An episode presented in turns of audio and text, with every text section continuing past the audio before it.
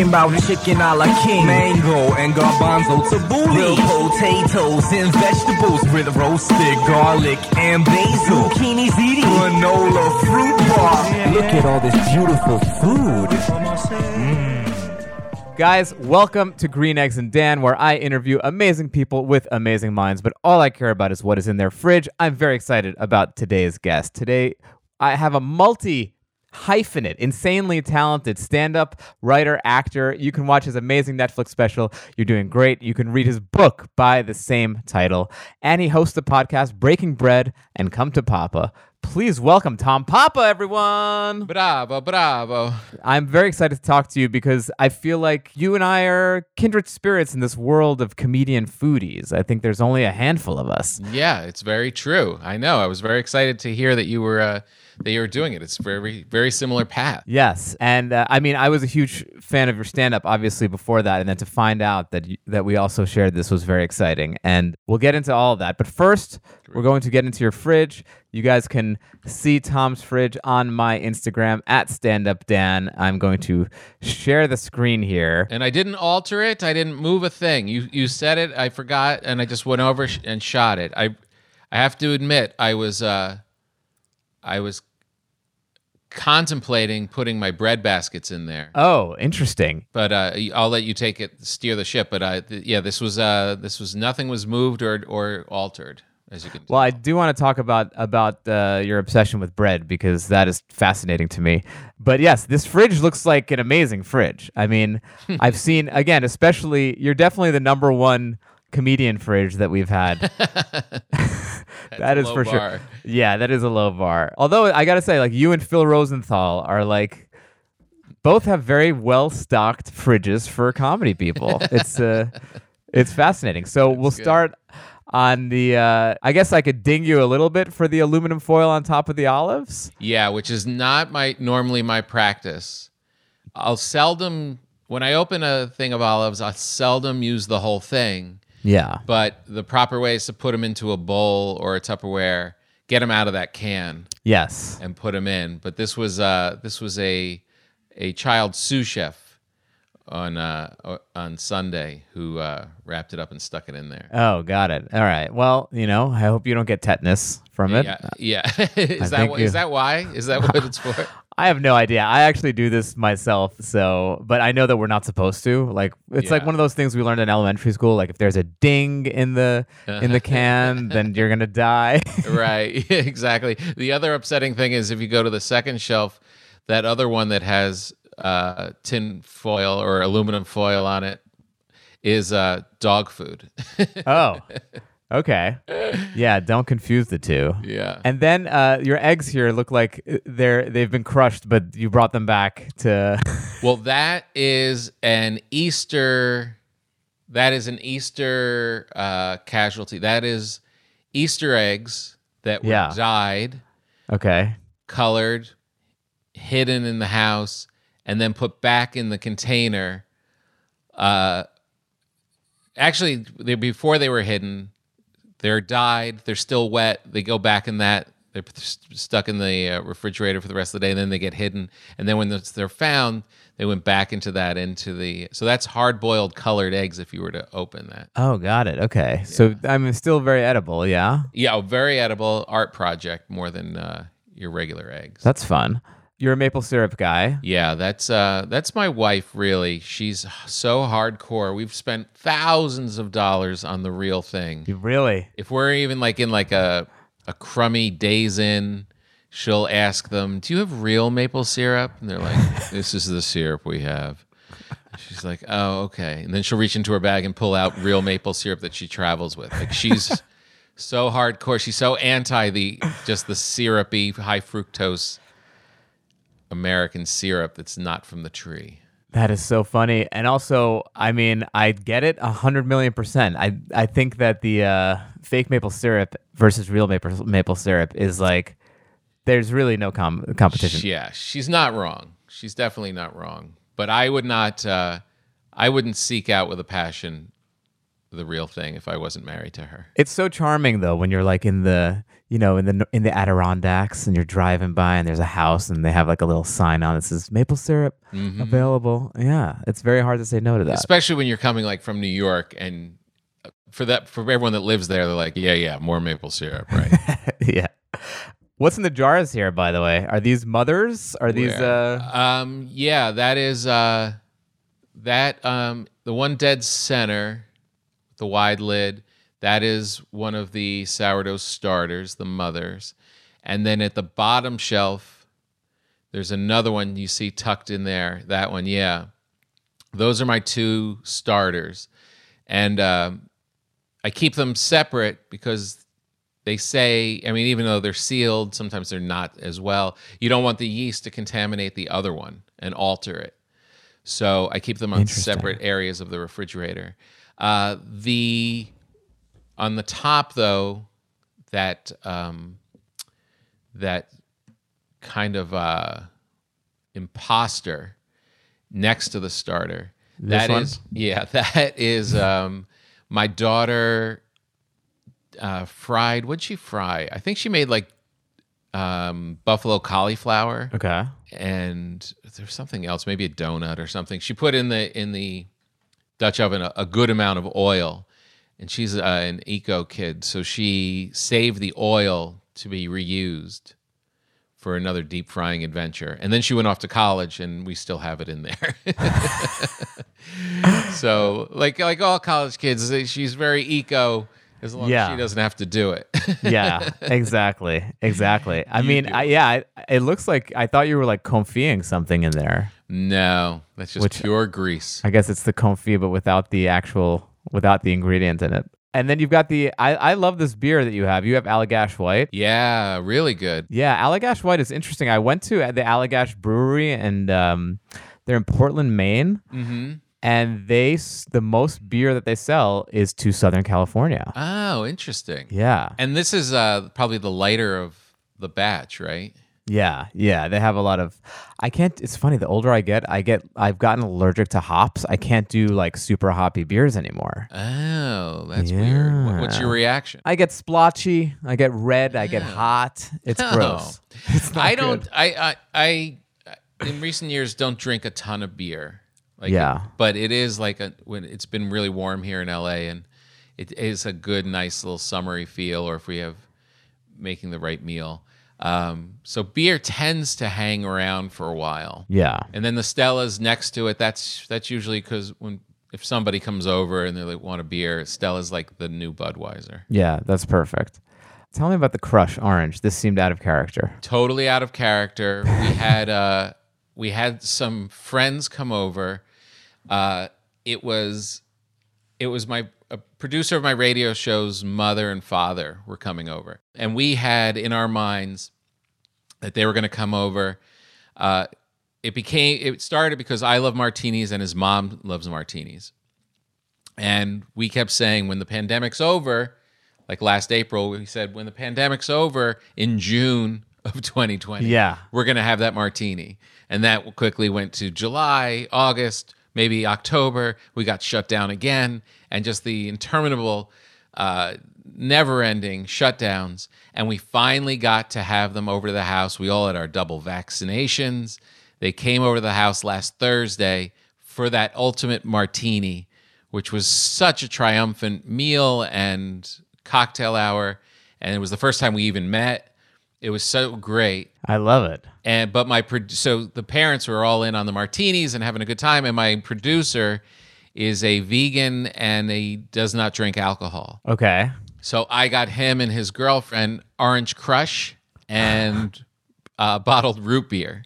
Because i figured well they'll, they'll got to give them something kind of fun. I mean, that is rough. A vegan who doesn't drink alcohol. yeah. And he's a fun guy. He's a great guy. You, you don't you don't like feel like he needs it to keep fueling the conversation or anything Right. Um, but you also you when you, if you look over and see somebody just drinking some tepid water, yeah. it makes you feel bad about yourself. So I figured if they had orange crush or root beer, it would look like they were having fun, and it would add to the rest of the, the dynamic. Uh, that's very thoughtful of you. Yeah, I think they did go for one orange crush. I don't think they touched the root beer.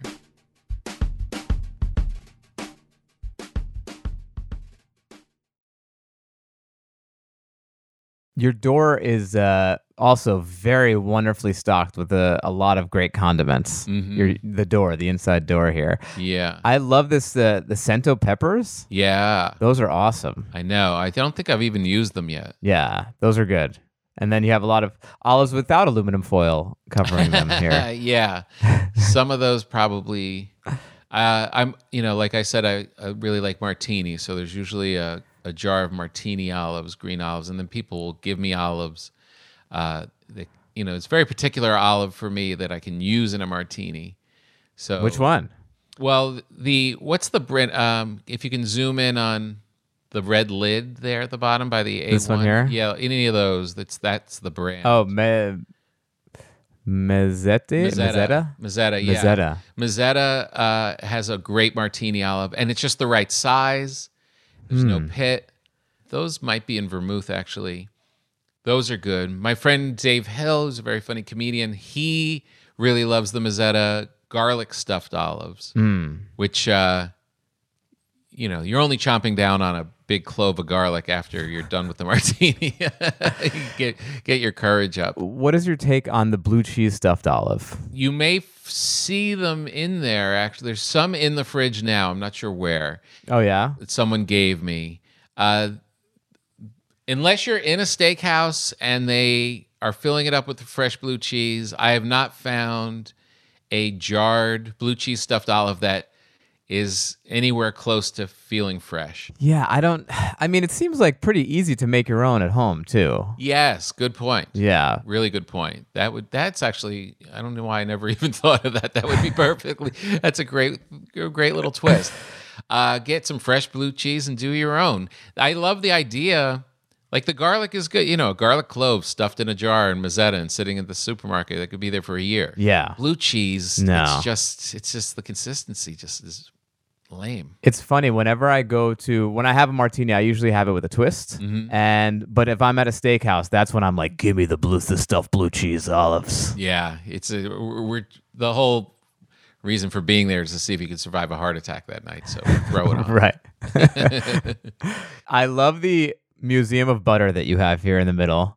You've got one here on the left, one on the right, and then there's a space in the middle for for the first place, whoever that's going to be. I assume that, that that's where the Kerrygold goes, and you yeah, ran you're out. exactly right. Um, I, if I can see, I wonder if I even have the picture. Uh, that you're exactly right. You you nailed it. On the left is the salted, Yes, and then on the right is the unsalted. right. Land O'Lakes, which Right. ha- I thought Land O'Lakes got canceled, or maybe just the no, just artwork. the- just the it was so funny that when that happened because it was the artwork of the Native American woman with the bounty in the middle. right. and now they changed it and they now it's just a barren landscape and there's nobody there and i was even more offensive because i learned as a kid that you cut that out and if and she was on her knees with her bounty. Do you know this yeah. trick? No. remember this trick? So she's you, you see her knees and her skirt and she's holding the stuff and very pretty and with her native american headdress. And everybody deemed that that wasn't cool anymore. But i used to take it you would we learned that you cut the land o'lakes out uh, the cardboard out. And like mad magazine if you folded and then folded again. You could bring her knees up to her chest and they looked like boobs. I remember this. yeah. Has nothing d- to do with being racially insensitive. It's totally misogynist. But it was just raise you would raise the knees up to the and i literally was showing my daughters this trick that i used to do with my friends when i was a kid. And like the next week is when she went away oh my god, that is so funny. Have you tried it now with whatever barren landscape is to see what happens if it's you like so put them It's together? just- no there's no fun there's no sex there's nothing oh, just Um, bland, non-sexual butter. So in the middle, though, you're right. In the middle, It's better than Kerrygold though. There is a French butter that a friend of mine turned me on to. It comes like in a wheel, Oh yeah. and I can only find I've only found two places in LA that has it. I forget the name of it. I'm, I apologize. I can't. Uh, I'm horrible with French names, and I can't find the label. But if I if I do, I'll, I'll let you know. I'm sure if you just Google French butter, it'll come up, guys. Yeah, maybe. Uh, but it's uh, that is the spot in the middle. That is the special French butter spot, I love it. which is now probably because of when I took that photo. It's been on the counter for a day. What is the rule for having butter out? It- can you just? Ha- Oh, I have a friend who- who has it out all the time. It's very controversial, very controversial, and I have a good name droppy story about it. Oh, wonderful. my wife was always always when we started living together uh was always a butter on the counter person Okay. and i grew up it's all how you grow up i was the butter in the refrigerator person which is what it was in my house. And my wife was always saying it's fine on, on the thing and it's soft ready to go. And Yeah. i said you know it's disgusting.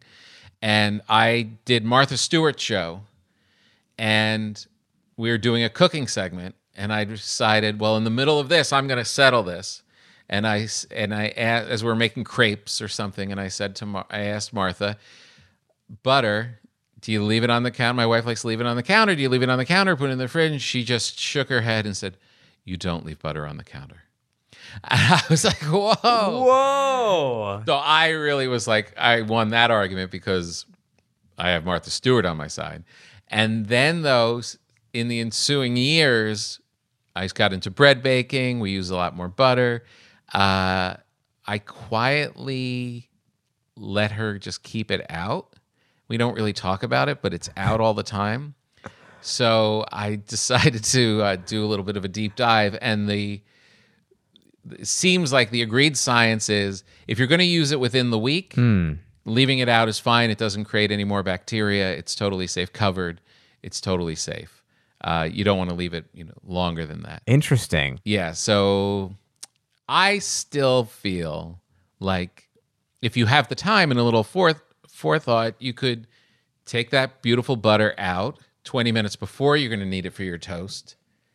And then when it's done, you put it back in the refrigerator. I can never do that. You're I mean, that that makes sense. That's exactly what should be done. But I'm always like, it's like 10 seconds left in the toaster. And I'm like, oh shit, the butter. And I take out a brick, a brick of butter, and I just try to, I try to put it on the bread, but then it just like cuts into the bread. Yeah, it's a and it's- disaster. clanging. And Oh. Or I'll put, I'll put like the, I'll cut the pats off. I'll put them on the bread, and I'll put it back in the toaster, and then it melts through the bread, and like it ends up on my toaster. I know. It's a it's an awful thing. I think I'd rather risk the botulism or whatever it is that I would get from having it on the counter. well, do you ever use ghee? Do you ever cook with ghee? Not not really. No, That's like a, I guess it's like a clarified butter. Exactly, and that they say don't put in the refrigerator. That and that they say you can keep out for months. So Hmm. I don't know what the science is behind any of it. It all seems a little creepy. I mean, ghee is basically butter without the milk solids. So I guess if the milk is the thing that attracts the bacteria, that makes sense. Right, right. I don't know, man. There's only a couple dishes I've made with uh, with ghee, and it's it is good. It's a nice it's a nice in between oil and butter. yeah, and you feel ethnic. You feel exotic when you cook with it. Totally, totally. Because yeah, yeah, you're always putting cumin in something, and maybe some almond slices, and yeah, Absolutely. now, I'm not surprised that you have the discipline to take the butter out 20 minutes before because you've gotten into bread baking. And bread baking, I tried to get into it for a while and it was just like I don't I, I I'm not a very good savory. Uh, I'm not a good sweet sh- sweet cook. Like I'm I'm not very good at pastry and and desserts just cuz it's so precise. And I thought that the precision that came with bread making it's like precision, but then over like days, I was like, I can't do this. This is killing me. Well, I was the same as you. I'm not I'm not really great with cakes and pastries. That is too much precision for me, but bread is somewhere in between. It's it's precise-ish. It is time consuming. It definitely you have to fold it into your life and it's not like, hey, I'm gonna it's like one of those things like when you see a recipe, you're like, let's make this tonight. And then the first line is uh you know, leave the butter out for 24 hours, you know. Yeah. Well, and you're like, oh, I'm not making these now, or or leave like 24 hours for rising time. It's it has to be a part of your life and kind of fold it in, and uh, it's definitely time consuming. But as far as the accuracy, there's a give and take. There's uh it's a I would say sloppy precision. Yeah, there's a scale. There's a scale. I think Yeah. that's where I was out when there is a scale involved. yeah, yeah. But I am definitely not the the dialed in type with that stuff, and I do use the scale, but it's uh, but it's forgiving. How much do you nerd out on sourdoughs? Like, do you do you seek out weird, ran- you know, like this batch is from a 2000. There was a uh, Excelsior came out of the rock and blessed blessed the uh, Yeah. sourdough. It is pretty remarkable that they're able to find like these little old fossilized chips of it and be able to regenerate it and make it, which is it's. I've never had any. I have no real desire to. I I I geek out in finding people who know how to do it well Yeah, and traveling when I travel, I'll go seek out like the best bakery around and, and kind of see what flours they're using and that kind of thing. Like I definitely geek out on at that level. But uh, as far as finding the actual starter, that thing seems like a like kind of a an isolated part of the quest, which I don't think it would make much of a difference. I'm more interested in finding different flowers that are pretty unique that like people have reintroduced to an area where it used to grow like in like in southern california there was like this certain kind of wheat used to be grown here and it, it's no longer uh, there but people have the seeds and a farmer like recultivates it and now we're able to get back to what that natural wheat was from that region like Yeah. that, that interests me so yeah I, i'm pretty deep into it There's a lot of that happening in the South. I feel like there a lot of finding like the grains that haven't been used since like the 1800s and re you know the yeah like the rices in Carolina and stuff like that. right right There's a Yeah, lot of people nerding out on that. Yeah, there's something to it. You know, there's some- there's definitely uh I don't know. There's a like I, I feel like with all food, I think and wine especially if there's a story attached to it that always has more meaning and I enjoy it so much more. If I ever like read about a certain wine or visited a certain vineyard or uh, heard about the story of this chicken, Yeah. whatever. Like I mean that to me, like it roots it, it gives it meaning, and it affects your experience with it. So I think I don't know, like. Does it matters that you're growing that rice again there? Like, is it good? Like, is it better or not? I don't know, but it's a cool story. It's true. Like when the sommelier comes over and they Yeah. start just like they just start painting a world of like you know the shale rocks and the and the old man who's been there forever. I'm like, give it to. I will bathe in that story. Yeah, I, I'm it. here for it. Yeah, and most of it's legit. You like most of it, you know, if they have like a small place and you can hear from the person and they'd uh yeah, I'm all about it. I think um when they when you have when you're are in the supermarket and you're looking at that wall of wine and you don't have any attachment to it. You're just going by late. You're actually like writing stories in your own head. Well, there's a tiger running. like, what's his little tail? It's too. But if you just know one, it's it's so much richer. So I think my your pandemic obsession became bread. I'm assuming mine became wine, just because I was like, I'm going to be drinking a lot, so I might as well, you know, be a be an educated alcoholic. Yeah, yeah. And I feel like there was a moment on your podcast, on the Netflix podcast that I was doing, where you and I went off on a little funny tangent, and I don't even remember what it was, but we both said like Nebbiolo. We were talking about, uh-huh. and I was like, "Oh, Tom Papa knows his stuff when it comes to wine." yeah, I had a similar thing. Like my my bread started way before the pandemic. That was like Okay. years before. So I was just kind of like caught the wave of everybody coming in. Oh, when the- when- wow. When they couldn't find wheat, I had been talking about starter. You didn't need to buy wheat in a store. You know, I was ahead of that. But I had a similar thing to you with the wine because I did a gig for somebody and they paid me in wine and. It was like three and a half cases of really great wine. Wait, that's amazing. Was it for the winery, or was it like a guy who was like, "I got these wines, I'll pay you in these"? It was a guy. It was a a rich guy who Uh, I I was like I didn't feel like asking for money for this writing thing, and I was just like, just pay me in wine, expecting he'll just send a bottle. And three and a half cases show up, like I literally two weeks before lockdown, of like opening the wooden crate, checking it. I mean, these beautiful Bordeaux's and these beautiful Barolos, and I was like, oh my god. And then when the it was like stuff you should save, Yeah. but the apocalypse hit, so I was like, if not now, when? yeah. So I literally lived. I literally only have a couple bottles left. I just lived on the greatest wine through the pandemic.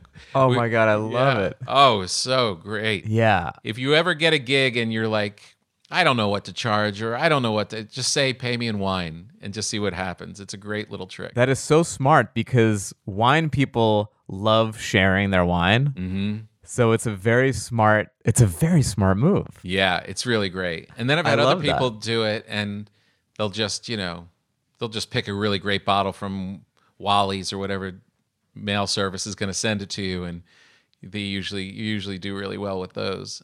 yeah. It's funny. I went to dinner at a friend's house last night. I haven't seen her in a long time. And she married this dude and they have a house and they don't they don't care about wine at all. Like they're uh-huh. just not wine. They're tequila people. And I was like, let's have some wine with our dinner. And he wasn't home yet. And she was like, just get whatever you want from the wine fridge.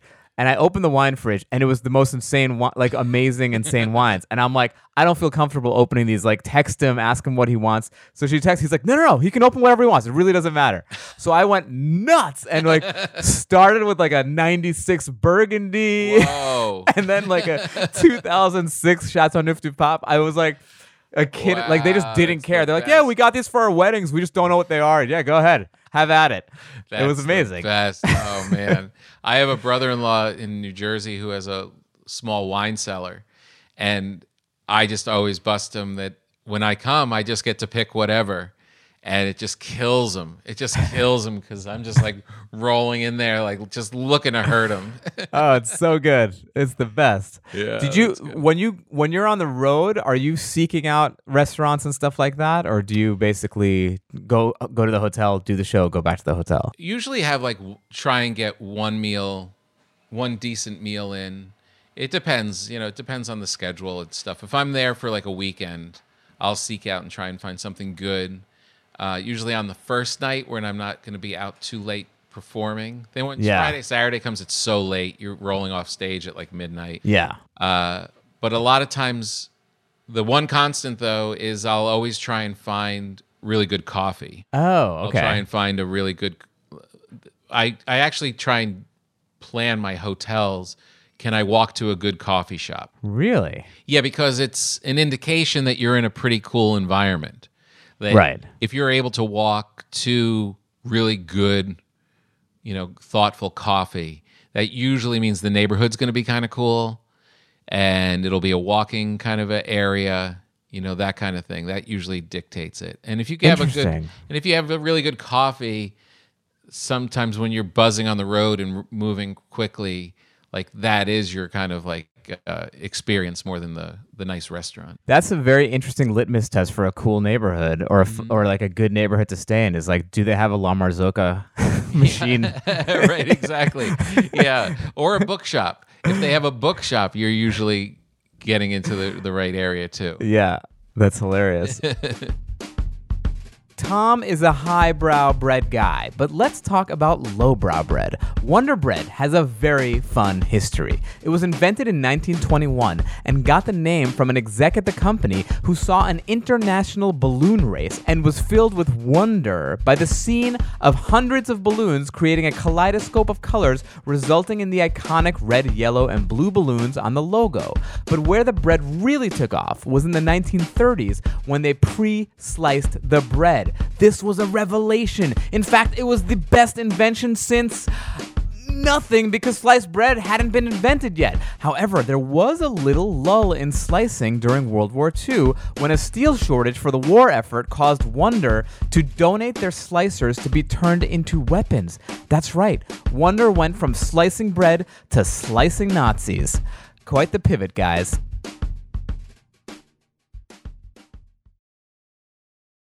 Okay, back to Tom.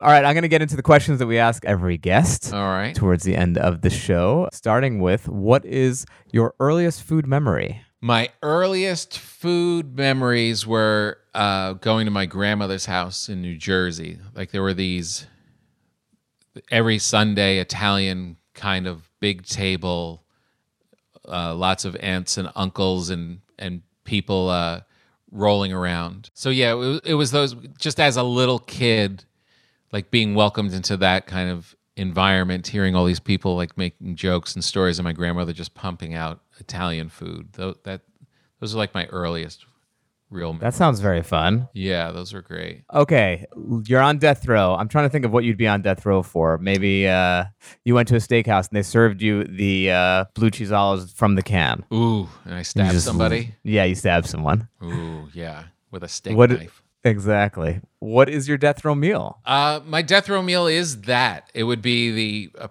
a perfect steak, a perfectly charred New York strip with uh with the, Interesting. Yeah, a little more a little more fatty, a little more but not too thick.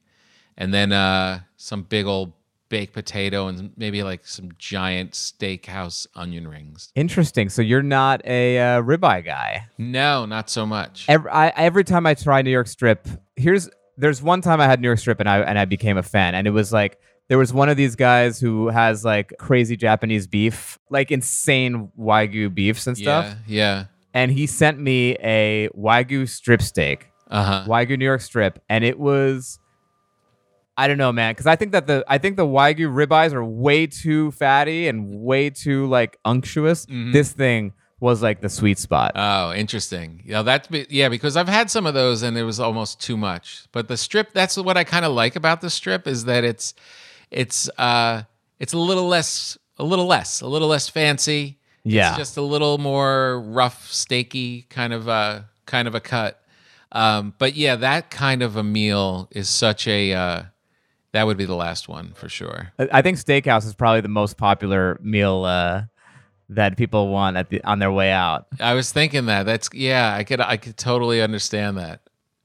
Yeah, it, it- there's something about it because it's decadent and it's, It is. It's decadent and satisfying in every way.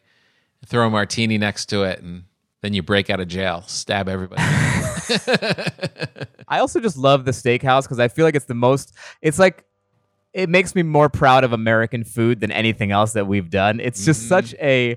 It's literally like it's a. It's made for you to to. I know you have this hilarious bit about it, but it's like yeah, you have to just like roll out and just like hate your life walking out. Oh, That's the point. There's yeah, you're elated on the way out, but when you're laying in bed and having meat sweats, Yeah. late at night, it's it's definitely questionable of how you acted. But you're right; it's purely American. The the decor, the wood, the glassware, all of it is so great. And I would say if uh, if you're in New York, the Del Frisco's New York Strip is one of the the best in New York. I think. Interesting. Are you in LA? You're in LA, I'm right? in LA, yeah. What's your? Do you have an LA steakhouse that you hit up? No, not really. Not really. Yeah. I, it's not not, the like same. that. No, it's not the same. Like there's Mastro's, which is, you know, good, but it doesn't have that New York feel. There's something about strolling just out onto Broadway or Sixth Avenue after it that's adds to it, you know. And they've just been there for so long. Uh, Musso and Frank's is a is has that feel to it, but I don't Yeah. think it's known for like having a kick-ass steak. No, the steaks aren't that great there. Martinis are fun there though, because they Yeah. give you they give you it in a small, proper, old timey glass. And Yeah. leave the shaker with you, so you can keep topping it off. I love that the little sidecar. Yeah, it's It's great. the best. what is the best high end meal you've ever had? Best high end meal I've ever had. Uh, we did a we did a crazy dinner after I was shooting this TV show at uh, Del Posto. Oh yeah, that was Mario Batali's place in the uh, meatpacking district. Exactly. Pretty much priced for Wall Street expense accounts. yes. Very rough place. It's a, it, it, may- I think it's still there, but it's uh, a great place to roll in and have a drink at the bar if it's on your own dime. Right. Uh, the rest of the meals or lunch, but like dinners there are completely wild and decadent. Well worth it. I mean, so creative and so. Yeah.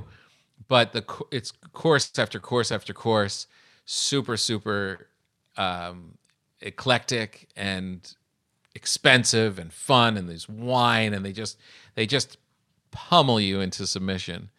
Um, Yeah. that was probably that. There was one night when we had uh, some fancy people there, and just sitting there and having that meal. That was probably the most decadent. Yeah, not having to pay there is is a real treat. A real treat. There's certain places you shouldn't pay as a regular person, and that's that, that is one of them. It's not built for for that. No, it's built for expense accounts. It's not like, hey, let's split the bill. You Venmo me. No, it's not a Venmo me type of place. This is eight guys from Goldman Sachs cruising in there to seal up some million dollar deal.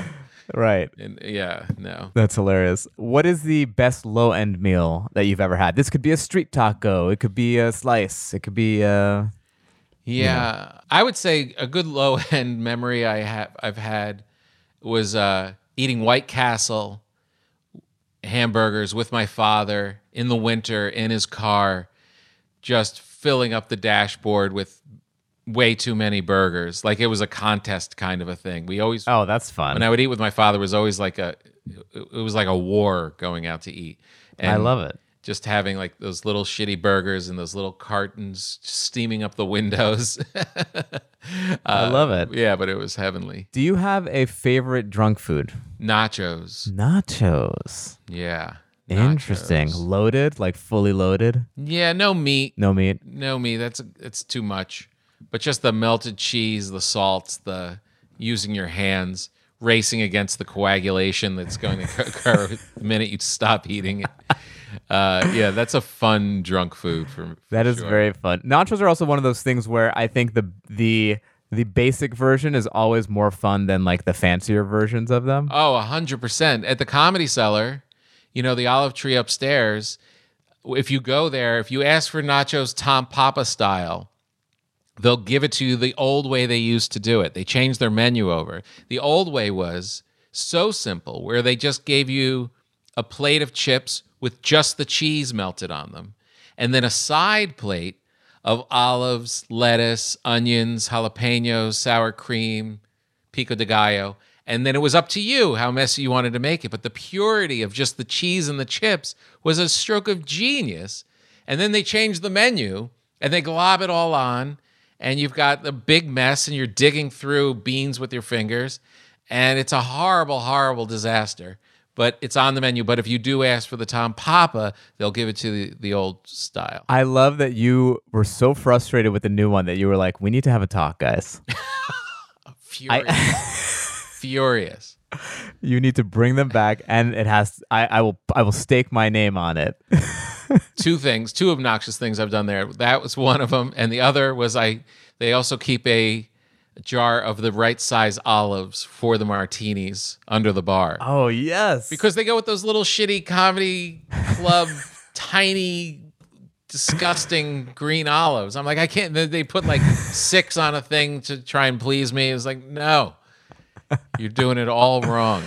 I love it, Tom. We have a lot in common. We do a lot of these things that people probably look at us and they're like, "You're fucking nuts." Yeah, we have to go Stop. out. We have to go out and eat together, so we we understand each other. No, there will be no one at the eye- at the table eye rolling us. We'll bring your wife. She'll have her maple syrup. You'll bring your olives. I have a restaurant out here that I make them make me uh, a veal uh, veal milanese, and it's not on the menu, and it's Ah. like the best in the city, and it's like Wow, that's that's my thing. They'll do it for me. That's the best. Yeah, That's the the Dan Ahdoot veal. you're a Um, grown up. You're a grown yeah. up. You've you've you've you've you've arrived. And you know, people think that people think that we're picky eaters. That that not that we're picky, but we're so fussy. And it's funny. One once I was like, I need to stop being so fussy. I'm just I'm not I'm always the guy who who tell who recommends the restaurant and I, you know, get my friends together and this is where we go. I was like, I'm not gonna do it once. I'm gonna I'm gonna go out with my buddy and I'm gonna let him pick. I'm not gonna say shit. We ended up going to like an awful cheap sushi restaurant. Which, if there's anywhere you're gonna cut corners, don't do it on sushi. Yeah. we went to like Sushi Stop, which is like a play on GameStop. Oh, like they thought that was like a fun name, and it was so awful, and it was not enjoyable. and I was like, you know what? This was my lesson. I need to be fussy because there's a reason. Yeah. You know that we're, we're the ones that know. We're the Yeah, ones doing know. The work. You're doing the work. We're doing the work. It's funny. Do you have a favorite hangover cure? Hangover cure? No, I really don't. I mean, the key is to just drink a ton of water when you get home to the point where you're you're gonna be getting up five times to head to the restroom, but Yeah. it's your only only hope. And if it doesn't work and you're just shot, just grease, just anything greasy. Yeah. and, and then an early drink. it depends how bad the hangover is. uh, but yeah, something greasy like like like when I'm wake up after, even if I'm just mildly hungover, it's the eggs, egg, bacon, egg and cheese sandwich yeah. is the uh, usually does the trick. That's another one that I think that the crappy New York deli one is better than any of the fancy ones. Yeah, Sam Sifton wrote about that in the New York Times during the pandemic that he really missed those sandwiches just sitting there at the deli, just like the little crappy ones on the thing, This is to the point where he replicated it at home and he realized the key was to wrap it in the paper, the foil in the paper. Oh, Let it steams sit- it. Let it sit on the counter for a bit. That's genius. yeah.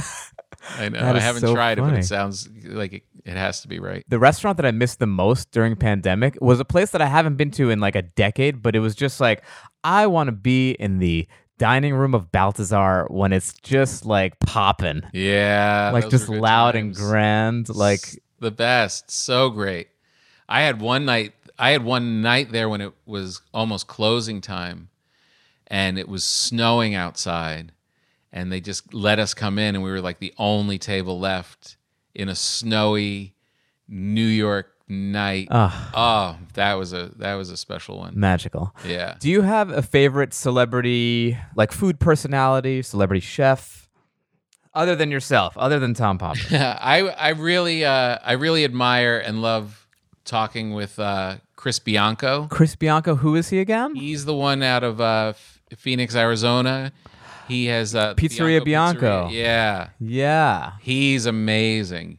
He'd be a good. Really? He'd be good. Uh, I did him. I had him on my podcast during the pandemic, and he didn't have a great connection, which was a real bummer. Like I, I want to sit down with him in person, but I've been there a couple times. He's just an artist. He's an artist, but in this blue collar New York Bronxy kind of way. This just loves this, loves what he does. Is very visceral. He's a no bullshit guy, but he's really passionate, and uh, he's he's not. You know the the problem I, I I find with some of the people who get popular, the chefs and stuff, is they it becomes a little bit too much about their image and they become TV people rather mm-hmm. than mm-hmm. chef people. And he is just a just a chef. Yeah, it's true. It's funny. I was talking to Jacques Pepin earlier, and he was saying it was interesting for him. He was one of the first TV chef personalities. Yeah. And he was like, no one was, you know, I literally just wanted to do it to educate people, just to reach more people. Like it had nothing to do with like, because his ego was st- was at the time was way better stoked by like doing what he was doing, which is like he was working for the prime minister of France, and like the Kennedys wanted him to be their chef. Yeah. And he was like, "No, I'm going to go teach the masses on PBS." Yeah, no, those people who it's really about the passion of the food and what they're doing, those are the best ones. And Bianco is definitely one of them. I've been there a couple of times. I love their pizza. I remember having a pizza there that had pistachios on top of it, and I was like, "That is wild and so good." It was like a pistachio p- pesto or a sauce with the pista- It was so good. amazing, amazing. His food is fantastic. Yeah, and he he uh, hooked up with I forget the other name, but there's he's canning his own tomatoes now. Yes. I actually during the pandemic when they were when they weren't open, they did a fundraiser and I got this big poster, Bianco something tomatoes. you were like, "Just pay me in tomatoes." Yeah, so I, I, I have it hanging in my uh, in my kitchen. yeah, I hear his his tomatoes are legendary. They're good, but they're not that easy to find. Actually, Yeah. I don't know what what's up. Are they not San Marzano? They are, but they're grown in California. Oh, interesting. Because you know Yeah. the Italians make this big deal of like you need the volcanic ash to. Yeah, yeah, Good for him to recreate that here. I like yeah, that. Yeah, it's pretty cool. Okay, so you're on a desert island. There's Mm-hmm. one food that you're going to eat for the rest of your life, and you're never going to tire from it. Mmm. It would be bread. That makes sense. It would be bread, but like a good, real bread. Like there's something there's because that's the all the other options. Like if you, I love wings. I could eat a steak. I could yeah. There's a lot of those things, but they're kind of the stay the same. Mm. It's like a good, well baked bread that's just flour, water, salt, and yeast with like mm. really good flour. It'll change from when it first comes out to like the third day in, and it lingers, and it's very much like wine. It's it's always surprising and and different, and yeah, I would go bread. Where when people started cooking bread during pandemic, and you had been doing it already for years, were you like, "Ah, man, I was following this band before they sold out"? when I saw Jake Gyllenhaal, I think it I think it was him like talking with Colbert about bread. I was like, step back. Talk to me next year and let me know let me know how much bread you're still baking. yeah.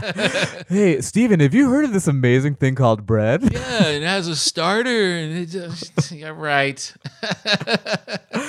I did. I I I do when I make bread. I do the Mark Bittman, the no knead uh, Yeah. one, which which I'm sure you poo poo on. But No, for, that's good- that's it- right. It's it, it comes out it comes out pretty damn good. That's what I do. I don't. I do a no knead thing. It's like three, Yeah. three, four hours of it rising and folding. Um, yeah, no, that that's totally that's how all those artisan bakeries do it. I've got to hook you up with my buddy. He has Sior. He's pretty. He's pretty badass. His bread game is pretty good. Oh yeah, Yeah. There's so it- it's a lot like comedy. It really is like, you know, I know what I'm doing and I'm pretty good at it, and still know nothing. Yeah. You know, it's it's the, very similar to that. And you fail, and there's always like, and now I'm kind of like in this rut where I'm. I've been making. I I wanted to just dial it in and know that I had this consistent kick-ass recipe, but then it, then in, you start to crave like, well, I'm getting kind of lazy. Like I should be expanding and doing other things and trying different flavors and stuff. So that's where I'm kind of headed next. I love those uh, like the German breads that are super dense with yeah. seeds. It's like more seed than bread. yeah. I actually during the pandemic, like when you would just fantasize in lockdown of like, where am I going to go when this is over? I just kept looking at all of those, like the Netherlands and Copenhagen, and looking at where I'm like, I'm going to go on a bread tour and just hunt the darkest, coolest breads in these great clean cities. I just something about that really attracted me. Well, I just I just found out yesterday that there's a restaurant in Culver City called Destroyer, and the chef is amazing. He's the same chef from Vespertine, Uh huh. and he's he just started making one of these like Icelandic like thick ass seeded breads that Oh, he's yeah? selling. I'm gonna I think I'm gonna go get a loaf of that. What's it called? Destroyer. Destroyer, yeah. I'm curious, yeah, if it if it passes your muster, but yeah, he's pretty legit. Yeah, that sounds great. What is your bread place in LA? Where do you normally go? There's um, Lodge Bread, which is really Yeah. amazing. Those guys are kick ass. I think they have two locations now. They're so good. Yeah. Uh, Belle's Bagels is uh, uh, the best bagel I found out here. Um, and they were working with Bub and Grandma's. And Bub and Grandma, uh, Andy Kadin is the the founder of that, and they supply bread for everybody. Like they supply bread for Mozza yeah. you know, which is crazy that you're supplying bread for Nancy Silverton. Like he's all over the city and so dialed in. Uh, they don't have a retail spot yet, but you can. They're so popular that everybody advertises we carry Bub and Grandma's bread. Oh, cool. Yeah. Yeah, there's a Tartine. I think Tartine opened and then they didn't. And then I don't know what happened. There was a. that one closed, like the big manufacturer closed. Yeah, yeah. but they still have a spot in uh, Hollywood, and uh, that bread's still it's still pretty great. still the champs. Yeah, Yeah. Okay, what is there a food that you can't stand eating? beets. Really? They taste too much like the ground. That's what people say. Yeah, too much like those like the like those olives are gonna taste in my fridge. No beets. Yeah. I'm I'm okay with. I I feel like I've got I got. I love beets, but the the goat cheese beet salad craze just like fucking enough already. I know it really. I can get them down if I have to, and some people can pull it off. But it's definitely my one. Everything. I literally eat everything else on the planet. right. Like I, I one of those people that just figures out what a food is by eating it.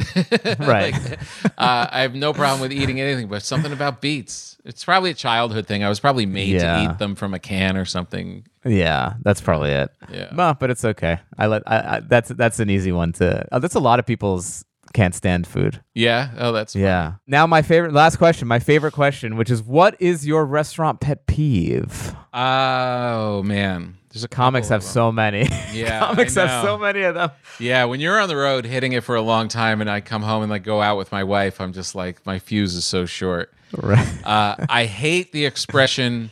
Uh, are you still working on that? Oh yeah. So gross. You're having. I hate to- Are you working on it? Like you're plowing through some grunt work.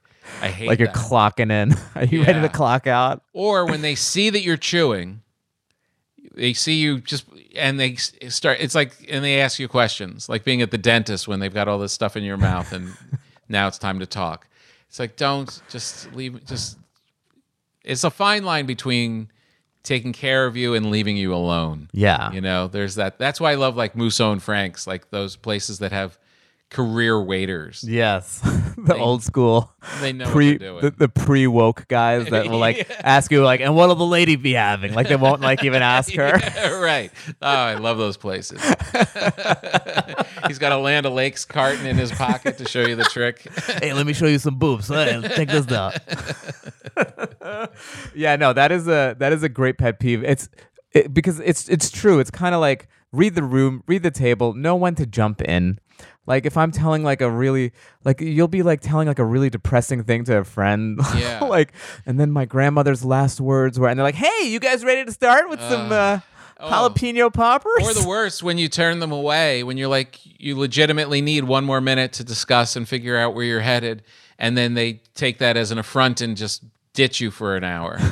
It's like, Right. come on, you know, this isn't a contest. Just right. let's get through this. You're not you're not my like my doctor where it's like Yeah. Eh, okay, you're gonna have to wait 15 minutes for when I'm ready. Come on. yeah, no, just give me a couple minutes means a couple minutes. Tom, always such a pleasure to talk to fellow comedian foodies. Thank you so, so much. It makes me feel like, especially in front of comics, because they feel like we're so fussy. It's always good to ha- to know who the other guy is out there fighting the good fight. Yeah, we're called. It's called thoughtful. I mean, how many? Yeah. You know, this life is short, and you and, and, and, and once you once you're a grown up, it's like why waste time with shitty food? yes, exactly. Thank you. Uh, Tom, uh, where can all the people find you?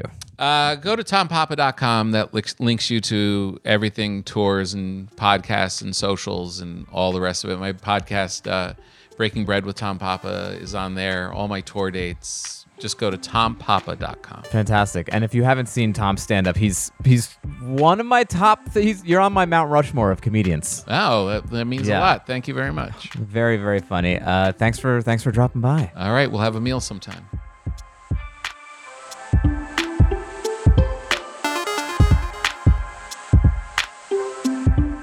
This episode of Green Eggs and Dan was produced by Andrew Steven and edited by Jordan Aaron. Executive produced by Jeff Umbro and The Podglomerate. You can find more of their podcasts at thepodglomerate.com. The theme music is Beautiful Food by Idan, and the interstitial music is by Breakmaster Cylinder.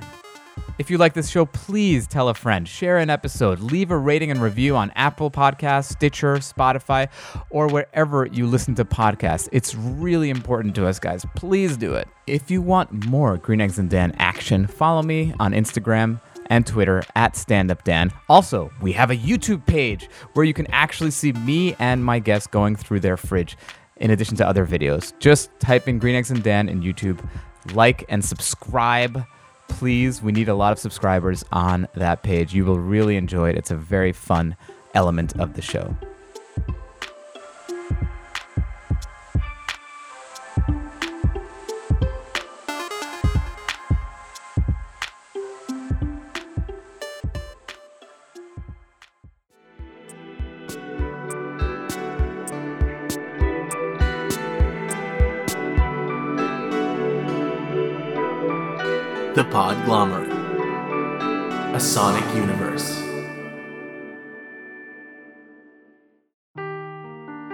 Seeking the truth never gets old. Introducing June's Journey, the free to play mobile game that will immerse you in a thrilling murder mystery.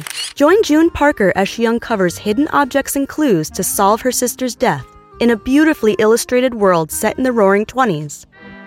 With new chapters added every week, the excitement never ends. Download June's Journey now on your Android or iOS device or play on PC through Facebook Games.